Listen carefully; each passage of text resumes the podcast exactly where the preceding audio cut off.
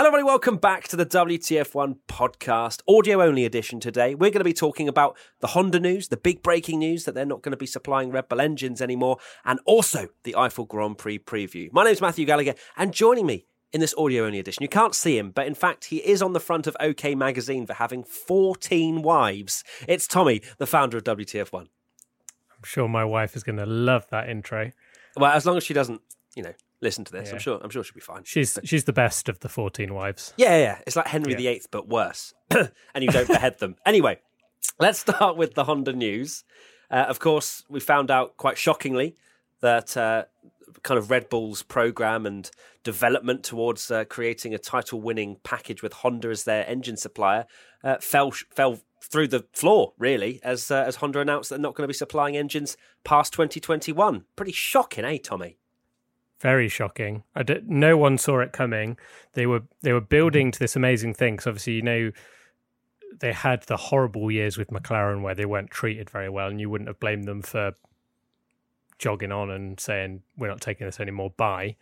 But the fact that Red Bull seemed very supportive, you know, you saw Max when he got his first win, he was pointing to the Honda logo and sort of they were they were really on board with Honda, weren't they? And very very supportive, and they seemed like they were going to be this great team together working towards 2022, and then all goes wrong. Honda doing what they do and just getting somewhere, and then deciding, nah, don't fancy it. Yeah, it's an odd one, isn't it? It's it's almost as if they've had this really sharp change of decision and strate- uh, strategy moving forward that whether it's COVID related, I'm not sure. You know, maybe they've they've decided to change change their uh, their focus a little bit. But but either way, it was it was rather shocking, as you say, because you know they've won with both Alpha Tauri and Red Bull. Uh, it's not as if they're getting any sort of bad bad press whatsoever. But it's it, it's kind of a big reminder that Formula One is not going to be like this forever, uh, especially when you have huge engine manufacturers such as Honda saying, "Look, Formula One's not for us anymore. We're going to still do IndyCar." but we're trying to re- like re- reduce our carbon footprint by 2050 was it? I think or 2045 2050 2050 yeah. Yeah 2050 and it's it's a big blow. You know some people might not see this as as a massive uh, like shock or oh it's only honda it's fine there's loads of other engine suppliers. But the fact that honda is saying look f1 isn't viable for us anymore is is big. It's a it's a big worry because if you think when honda did this the first time in 2008 the year after BMW and Toyota followed, didn't they, and pulled out of the sport again. And you've got to think, yeah, it is really worrying times because what they like if if Red Bull decide we're going to can the whole thing as well, that's two teams gone. Um, there's talk of Mercedes not going to stick around forever. Like, what more have they got to achieve once Hamilton's won his titles and stuff? Yeah, very very weird. Yeah, it's concerning, and you know it, it poses the future or the question of the future of like Renault, for example. You know, Renault aren't aren't winning; they're not getting the publicity that they probably want in Formula One at the moment. Obviously, they're they're, they're taking steps forward, but they, they they want to win, and especially when they're working towards developing something that's not going to be future proof. You know, developing these hybrid engines is only going to be uh, help their road cars. It's all it's all come down to sales, doesn't it? And making money and having eyes on their brand and for me, it, it, makes me question Renault as maybe the next one to to potentially bow out, um, just purely on the position that they're in at the moment. I guess I guess they're already stepping away, being Alpine to yep. kind of cover their backs in that sense. They they said it's not an early exit strategy, but that's them saying it you know Honda oh, yeah. never announced that that was going to happen and it and it did it's a very strange one and this will be a conversation I'm sure for another day that we could go on long and long about but the F1 have very much been in the kind of situation where they're trying to bring in more manufacturers and now the only people that these new rules enticed with the hybrid engines was Honda they're the only new engine manufacturer that's come into the sport and now they're leaving already so it's not really working, is it? And you wonder whether maybe they should be going down a kind of privateer teams route or whatever. Like if they're not, or or what can they do to get more manufacturers in because they're all going to Formula E, they're not coming to Formula One, mm. and it's a very dangerous game. That if they all leave, who's left? Not really anyone. Exactly, and then Formula E are in the pound seats, even though some yeah. people are very you know judgmental about about them and what they're they're looking to achieve, but at the same time, they are very much the future, and no one can ever deny that because they will be viable in 50 years' time. Formula One won't be. Uh, right, let's go on some questions. At a Jatwell66, what would you do if you were in Red Bull's position now that Honda is leaving F1? Would you look outside Formula One for a new engine manufacturer or maybe try to repair the relationship with Renault?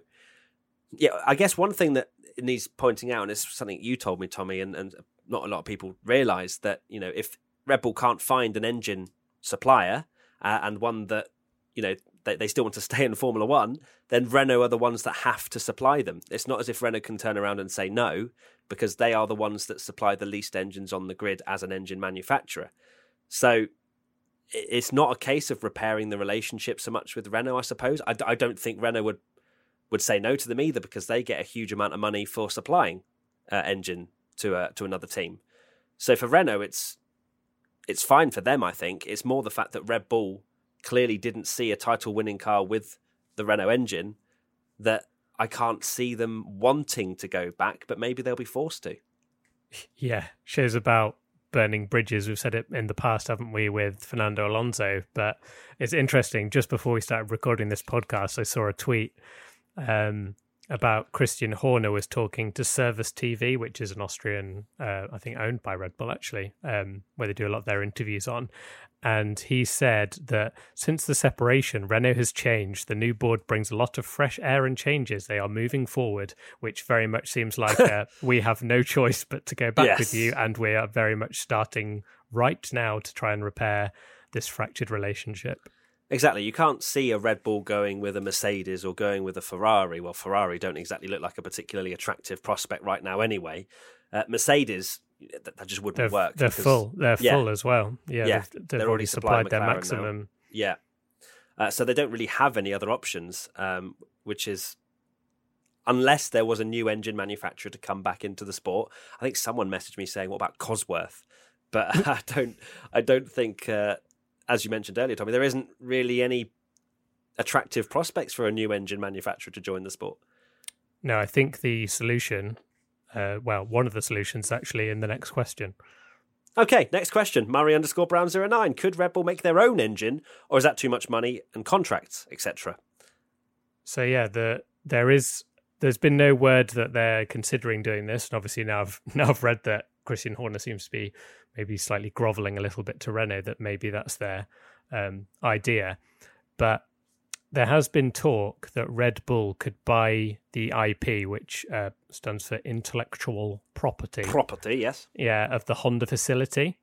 And then essentially, because if you think that there's a base, there's employees, they've got all the parts, they're building stuff, and Honda will probably want, uh, I think Honda have already said that they want to make it as pain free as possible for leaving and there's the chance that Red Bull could essentially buy that facility and the IP and then rebrand it, either rebrand it as a Red Bull engine, their own engines, or TAG Heuer or they want to do like they used to do last time. Yeah. Um, or even another manufacturer that maybe wants to get involved and they can say, look, all these facilities are already here for you. And I feel like that is not a bad shout, really, because then all the same people they've been working with before are working on it. And it might maybe salvage a little bit of the progress that they're going to lose from essentially starting again from scratch with a power unit. Yeah, I guess it all comes down to can they afford to do that? Obviously, Red Bull are an enormous energy drinks brand, but can they afford to take over such an enormous facility and the IP of a Honda engine? You know, when they've already got be... another F1 team. yeah, well. I mean that's going to be a huge amount of money. I don't. I mean, I don't even want to predict how much that that deal would be because you know Honda won't want to let that go lightly in the same. I know you say pain free, but it's still their intellectual property, and it's still there. yeah. All the development that they've done over the years. So it, it's going to be really interesting. You know, I, it depends how much cash they got in the bank, and if COVID, obviously, COVID's affected everybody. Are they in the position to be able to do that? Um, and also, I guess you got to think, okay, they could take it all over, but it might not be the same results. You know, because just because you buy a factory and the people in it, not necessarily means that they're going to lead exactly the same way as they have been. But hey ho, that's uh, it's all kind of just guessing, guesswork, isn't yeah, it? Really, we have to wait and wait and see. But I imagine there's a lot of panic going on at Red Bull right now. Yes, there are options on the table though, so it's not like they are completely at a dead end, uh, which kind of leads us on to someone who might feel like they're on they're at a dead end, Max Verstappen. Uh, now, Will Jam five zero five one four six eight four asks, "Will Verstappen leave Red Bull because of Honda leaving F1?" Now, we mentioned it a little bit in the video that we did uh, on YouTube, uh, reacting to the news. If you haven't seen it, go check it out. Um, around, you know, what will Honda leaving F1 mean for Red Bull? Um, and one of the main things was around Max and the fact that he's been sold this essential pipe dream that Honda is going to, you know, develop this amazing engine for the Red Bull to challenge in 2022. And, you know, leading up to this is going to be just development work uh, and, and kind of just striving towards the future. And now, obviously, Honda's pulled the rug from under Red Bull's feet. They're going to have to restart again. Even if it is buying all of Honda's intellectual property, there's still going to be an element of teething problems with that. Max, I wouldn't blame him for, for looking elsewhere. Yeah, me neither. It was it's a very interesting. I, I, think this is one of the most interesting stories actually to come out of the whole deal because there's loads of talk about Max Verstappen has contract clauses and all this stuff, which when you're as good of a driver as Max Verstappen, and it'd be the same for uh, you know when you're a top driver like Lewis Hamilton, you can put these clauses in your contract, and um, some say it's on race wins, some say it might be if Honda leaves. And one of the most interesting things for me, I was actually reading something from Edd Straw that he wrote saying, I think it was Edd Straw, it was, it was on the race, and they're saying, this is the basically Verstappen is now forcing the hand of all the other teams that are like, if you, I'm, I could be available now, come and get me if you want me, kind of thing. Mm. Because if you think that, like, like we said in the video, Lewis Hamilton hasn't got that much longer left in the sport. I mean, he's got a decent amount of time, but obviously doesn't have age on his side like Max Verstappen does. From a marketing point of view for Mercedes, you've got to think they're going to need a superstar driver. Now, we had this conversation, didn't we, with um, Ollie Webb when he was on the podcast of George Russell, which we'll go into later, that whether he can step in and replace Hamilton, that's that's big shoes to fill. And you've got to think that Max Verstappen is a person that could do that. He's probably the biggest driver in the sport other than Hamilton in terms of like a a big name. He's a lot of neutrals would say that he's probably the fastest as well, uh, alongside Hamilton. So he'd be, if anything, the perfect replacement. It's just whether Mercedes want to take that risk and how how it works out, but maybe he could, you know, replace Hamilton when Hamilton's leaving, and it, and it puts Mercedes in an amazing opportunity where they've got a great driver in immediately to replace Hamilton, loads of marketing potential. He's going to be quick, and they can just carry on.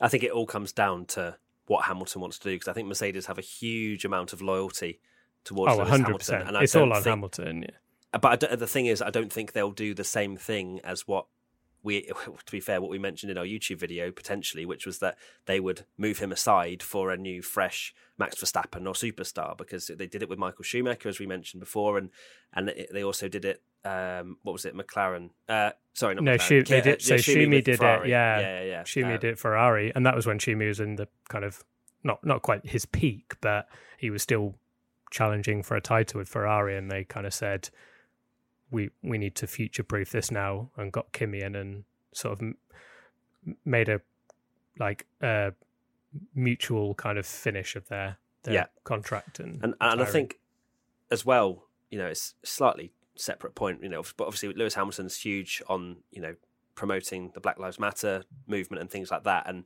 Mercedes didn't have to do a literal brand refresh with their livery um, unless they were completely and utterly behind Lewis Hamilton in every single thing he does. So I think that was yeah, another yeah. thing that really kind of proves that Mercedes are with Lewis and Lewis is with Mercedes until the very end, pretty much. Um, so, so yeah, it's going to be interesting to see what, what Lewis decides to do. Whether it's a case of you know getting eight world titles and then he'll hang up his his boots, but unfortunately for Max, it doesn't look like that's going to happen. And well, it's not going to happen for at least two more seasons. Um, but then I guess that's that's when Max would maybe maybe go. So like this year, next season, it depends if Lewis wants that one more shot. Because what would he be then? 36, 37? Um, because he said he wanted to see what the the regs look like, right? Didn't he? He said that yeah, you know, let's let's see what the car's like, and then I'll decide. I can't imagine he'll walk away from it before the massive changes in Formula One. I just don't feel like that he's that kind of person that would do that. It's interesting, isn't it? Because then, like the the regs could change, and then it's that difficult thing of do you go out on a high? Because if he goes out after 2021 and he's won eight world titles and won 110 races, there'll be talk of him being the the greatest ever. But the if he does one more year and it's really close. And maybe he's not as successful. It's there's, there's that maybe um, risks. I don't. I doubt that's going to happen. I mean, come on, if he Lewis has eight world titles and 110 wins and bows out because Mercedes are rubbish, I, I highly doubt people are going to go. Well, Lewis is, you know, he's got a bad car now. I mean, Oh I'm no, sure there will be haters, but at Oh the yeah, same but I time- meant it's just there is that little bit in your in your mind of like when's the right time. Yeah, I don't even know if It's Lewis. tough. I don't know him particularly well, but in terms of his persona and how he comes across, I don't think he really cares that much in terms of how he'll end his career. I think he just wants to win as much as he possibly can until it's physically no longer possible. Yeah, So, oh well. I mean, it's again, it's speculation. It's it's what Lewis will do at the end of the day. It depends if you know he finds a, a new passion, um, which he may have done through COVID. You know, he has all these separate passions, and um, he's he's getting into Extreme E as well, starting his own team there and stuff. Yeah, so. absolutely. So, the curious case of what Lewis Hamilton will do uh, with the rest of his career. We interrupt this WTF1 podcast for a very quick chat about our sponsor for this episode, Beer 52, and they have an offer for you. Celebrate the famous beer festival Oktoberfest from the comfort of your own home with a free case of eight German craft beers from Beer 52, the world's biggest beer club. All you have to do is go to www.beer52.com forward slash WTF1 and cover the £5.95 postage, and they'll deliver them straight to your door as long as you're 18 or over. Remember that. Beer 52 are on a mission to find the very best beer anywhere on the planet. Every month they visit a different country, find the best small batch breweries, sample their finest craft beer, and then carefully curate a case to be sent to their lucky members. It's a hard job, but someone has to do it, and it's all done remotely right now due to COVID, of course. This month is Germany to celebrate the world's biggest beer festival. If you don't like dark beer, choose the light option. It's easy. Each case also comes with the award winning beer magazine Ferment, as well as a tasty snack to enjoy with your beer, as long as you're 18 or over. Remember, there's no minimum commitment. You can take just the free case, try the beers, and see what you think. If it's not for you, you can pause or cancel at any time. Just go to www.beer52.com forward slash WTF1 to claim your free case of eight craft beers now. That's www.beer52.com forward slash WTF1. There you go. Let's get back to the podcast. Right, at Lakshya 13901390 asks should Mercedes resign Hamilton for next 3 years resign sorry Hamilton for next 3 years or should they give that Hamilton seat to Russell now we kind of very briefly mentioned George Russell it's yeah I mean, this doesn't look as rosy for George Russell with the fact that Max Verstappen could be coming available because Mercedes would probably want Max over George any day of the week just purely from a he has proved himself angle. George hasn't proved himself and he can't prove himself in that Williams. Yeah. Even though George is, you know, Mercedes' sweetheart at the moment and very much in their driver program and things like that. If Mercedes are forced their hand early to try and go after Max, they'll, they'll have to. Yeah, I'd be a little bit nervous if I was Russell that, that like you say that Max is becoming available at this time where Hamilton might be retiring, because like you say, it's a no-brainer. However much they're that Russell is a young Mercedes driver and they've backed him all the way, and there's there's there's always potential that they might put him in alongside Max Verstappen, um, but I can't see Russell replacing Hamilton to essentially win a world title if he's never scored a point. It, it just seems too much of a risk for me. And he's no doubt an unbelievable driver, George Russell, but it is a big risk for Mercedes just to go, yeah, all right, you're ready for the big the big time now. It's it's a risk, but I guess at the same time, Formula One has changed quite a bit in recent years, where we've seen young drivers promoted to a huge role. Charles Leclerc is a is a massive example of that. He came from a probably well a quicker team than Williams are now in terms of he was able to score some points and prove himself. But the fact that George hasn't scored a point isn't going to that's not exactly what they're going to look at. They, they you know they know exactly what George does in qualifying, in the race, in practice, how he brings stuff to the team in terms of feedback and development. So I think they will know a lot more, and and that's what Ferrari knew as well when you know Charles Leclerc was just starting out in Formula One. So I, I, it's not impossible, and it really does depend, I think, on what Max wants to do, and then George will most likely get that promotion. That's how you know that's probably the easier cycle for for Mercedes to to sort out their drivers, but. It, it, he is a world champion one day. That's I think that from George Russell. He hasn't proved himself, and I can't say this is the evidence, but the way he goes about himself and the way that he's able to feed back and be a team leader in, in Williams uh, is a good start. Yeah, yeah, he's done he's done everything he can do apart from score a point. I know that's the, the joke, but yeah, it's it's tough, isn't it? But yeah, I would I would maybe be feeling a little nervous as George Russell um, that yeah, like Max becoming available really does throw a spanner in the works. I mean, it's amazing for a neutral that the the kind of driver market could just go absolutely wild if Verstappen yes. leaves. Uh, Brad Kapler too says if Verstappen leaves Red Bull, will they replace him with whoever doesn't get the seat between Albon and Gasly, or look outside of the Red Bull driver pool? We haven't really spoken about who would go to Red Bull, oh. um, but again, that you know that wouldn't look as an attractive prospect as maybe when you know they had Honda and potential future championship expectations. They might they might still become a championship winning car, but right now, when you look at it on paper, it's definitely less likely than maybe um, it was looking before the Honda announcement. So imagine Red Bull. They they were kind of put in the put in the crap with Danny Ric leaving. If Verstappen goes, it's an absolute disaster, really, because yeah. where you know, they, they surely will have to look outside the driver academy. A, a top team like Red Bull can't be having no team leader at all, or like a. It's it's it's unbelievable to me how the Red Bull driver program has gone from this program where you had like Sebastian Vettel, top drivers coming in, Daniel Ricciardo, Jean Eric Vergne fighting for a seat, so good that like Da Costa couldn't even get a Toro Rosso drive because that's how competitive it was. And now they're almost scrambling to try and get some kind of lineup together. Um, it's it's crazy. It's crazy how like it's turned out since from Vettel. It's just like it's that meme, isn't it, of the knock-on domino effect that Vettel leaving, then this happening, then Ricciardo leaving, and now this Honda thing. It it could it could be disaster for them, really. Yeah, and it looks like they probably will have to look outside their driver pool uh, for a star driver. Um, they're going to have to put some some money down if if Verstappen does leave.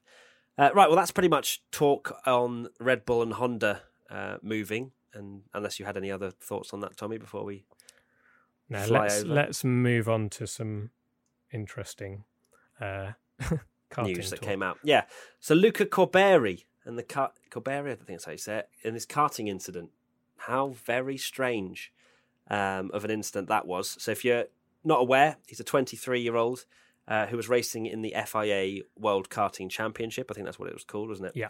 Um, and didn't see how exactly he was taken out. I don't know if you'd be able to fill in that gap, Tommy. Um, but he was out of the race uh, in the barriers, race over. You know, obviously very angry. Uh, instead of going straight to the paddock, he then decided to well, he tried to get his car out of the wall, didn't. His bump, front bumper, I think, then came off, or he, he took it off, and then he stood on the exit of one of the corners, waiting for the guy he wanted to blame that incident on, and th- threw the front bumper at him. This was obviously all televised coverage, or at least on YouTube or whatever. So you know yeah, the footage has gone event. everywhere. Yeah, the, and the, the commentator cannot believe what he's seeing, and not only that, but then after the race, after he's had that hissy fit on the track and then walking across the track when he wasn't supposed to, he then goes and attacks the, that same driver in the paddock, waits for him for a good, well, six or seven laps until the, the end of the race. So has enough time to cool down and think about what he's going to do, and then just full on attacks the driver when he gets out of his car. That's the most shocking thing for me is that. And then his dad as well. Yeah, there's absolutely no excuse for what what he did and adrenaline is a scary thing that someone can be that much adrenaline that's their idea that you know he, he, we've seen incidents in the past and it would have been nothing for him to walk on the track like he did and maybe stick his middle finger up and it, it was it would be stupid, but that it would not be as outrageous as it was. How he goes through all that stage, and like you say, surely afterwards is the time he cools down and gone, what on earth was I doing? But no, I'm going to wait for him to come back and then rugby tackle him in the in Parc Ferme and start beating the crap out of him. And then for his dad, who owns the circuit as well, to get involved. I mean, what an absolute idiot. Absolutely pathetic. So T Nevitt 1996 says, you know, wants his opinions on this. Um, my opinion is that, well, uh, in terms of banning him for life, obviously that's exactly what uh, I think he deserves. But he's then come out and said that he has decided to stop karting when I don't think that was his decision, uh, if I'm being completely honest. Uh, so he's almost tried to run away from the incident, saying that, you know, he's, he's basically it was his fault and he doesn't deserve any forgiveness and blah blah blah. And it was it, it looked like they'd hired someone to write such an apology, if I'm being completely honest. Uh, Apart because of the typos in it. Well, was there typos? I didn't. I didn't a really few notice. odd typos, yeah. But I yeah. did see that apology. It was very much like I'm an idiot.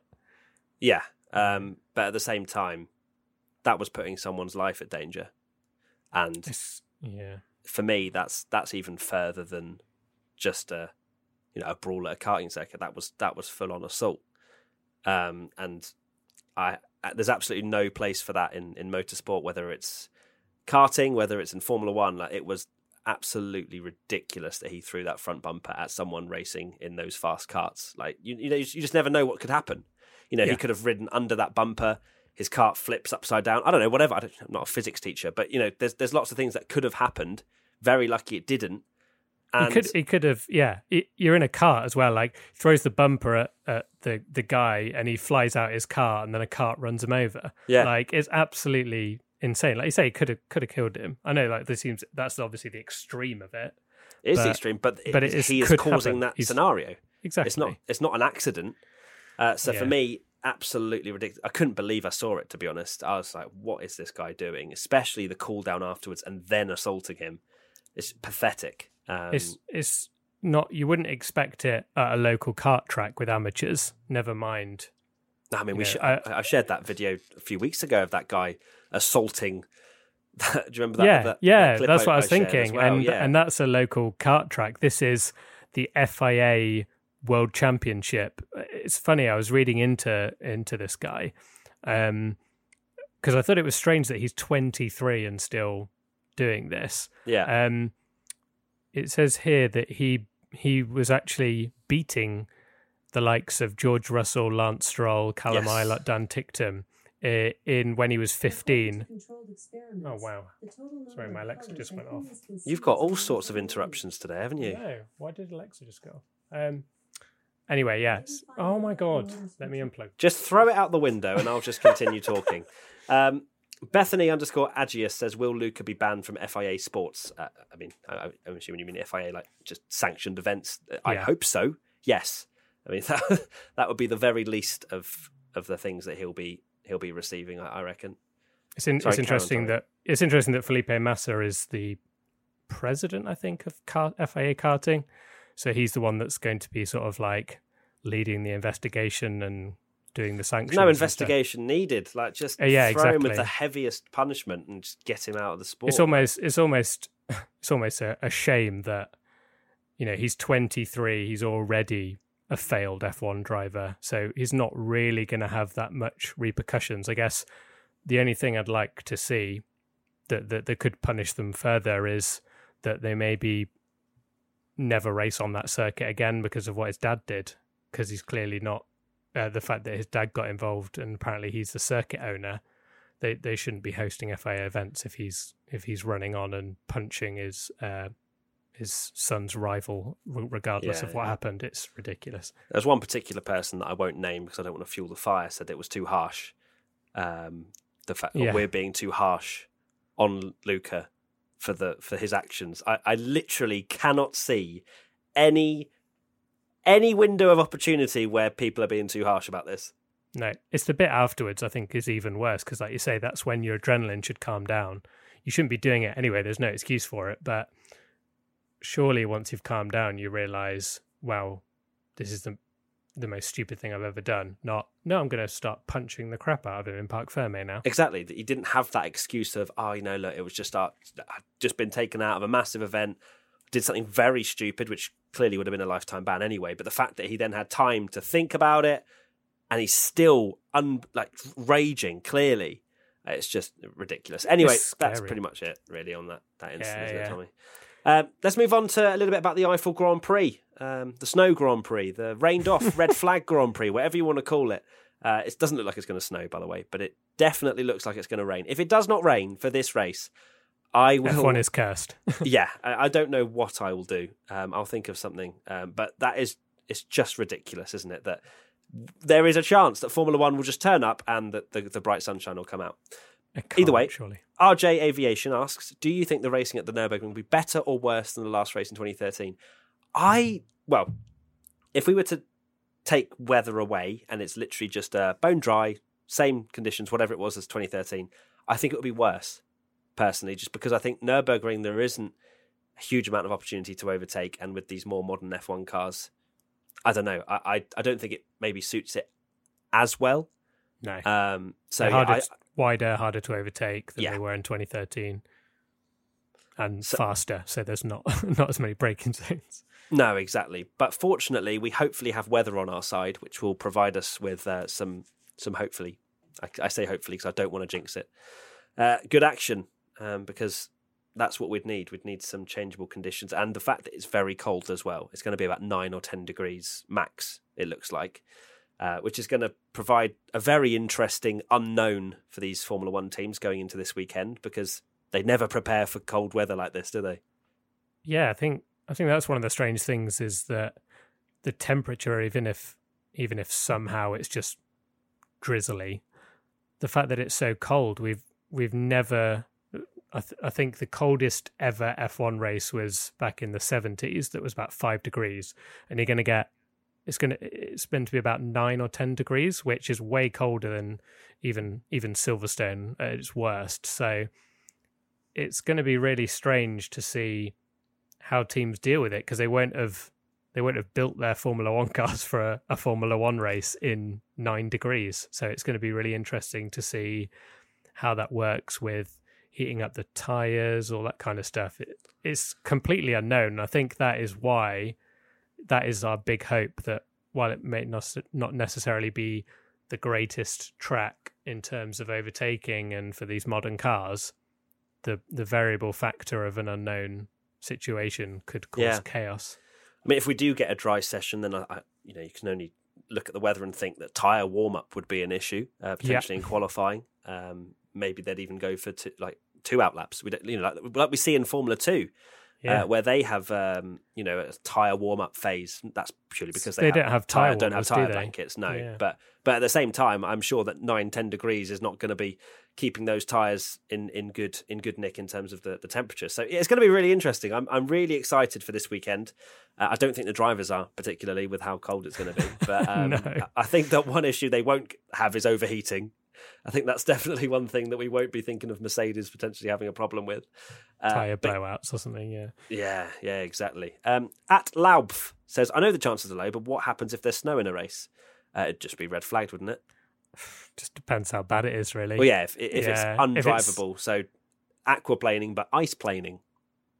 Yeah, because they because it... it snowed in testing uh, a few years back, and it just kind of got cancelled, didn't it? So yeah, yeah. So yeah. exactly, it, it would we'll be see. a case of just assessing the conditions. It's not going to snow unless we get an Arctic storm come in from absolutely nowhere. Um, but yeah, it would just be a similar similar vibe to to when we have too much rain. They'd just play it by ear and see what happens. Maybe stick a radiator on the track or something. I don't know. um, Kieran S two thousand five says, "Do you see a good race happening this weekend, or do you see this being another ball fest? I think it would be a ball fest, but it's going to be raining, so I think it's going to be a good one." I I can only see this going two ways: absolute insane chaotic Germany, race, twenty nineteen, or completely cancelled because it's just too bad and they can't even race. So let's hope for the first one because I think it could be, yeah, it could be let, very wet. Let's get you know Nicholas Latifi in the pits for wet tires and doing Markus Winkelhock and winning the race. No, you know that'll be Haas. yeah. Haas will literally take any risk. yeah. So uh, yeah, I'm very excited for that. Um, Tommy, any other thoughts before we we head a- head away? No, just really looking forward to this race. I'm like I've said before on many podcasts, I really do like the the change in variable races and stuff on the on this calendar. I think it even if they're not totally suited, it's just the fact that the unknown going into that just going to make it exciting. So looking forward to it. For Frozen 2 fans, we're into the unknown. Anyway, I haven't even seen the film, but I know that that's a song. anyway, right, that's it. We're done here for the WTF1 podcast. Thanks so much to Beer 52 for sponsoring this podcast. Make sure you go check them out as well as using the hashtag WTF1 podcast if you want to talk to us, give us any feedback, tell us that you love us, anything like that. Obviously, give us a thumbs up, five stars, wherever you're listening. And uh, we will see you, well, for a podcast next week where we review what an incredible race the Eifel Grand Prix was, eh, Tommy? I know. We're going to be talking about all 20 cars going off at turn one and aquaplaning. And, and then, then whoever's the furthest the forward wins. Can't wait. Right. Thanks so much, Tommy. And uh, we'll see you all very soon for another WTF1 podcast. Goodbye. Bye.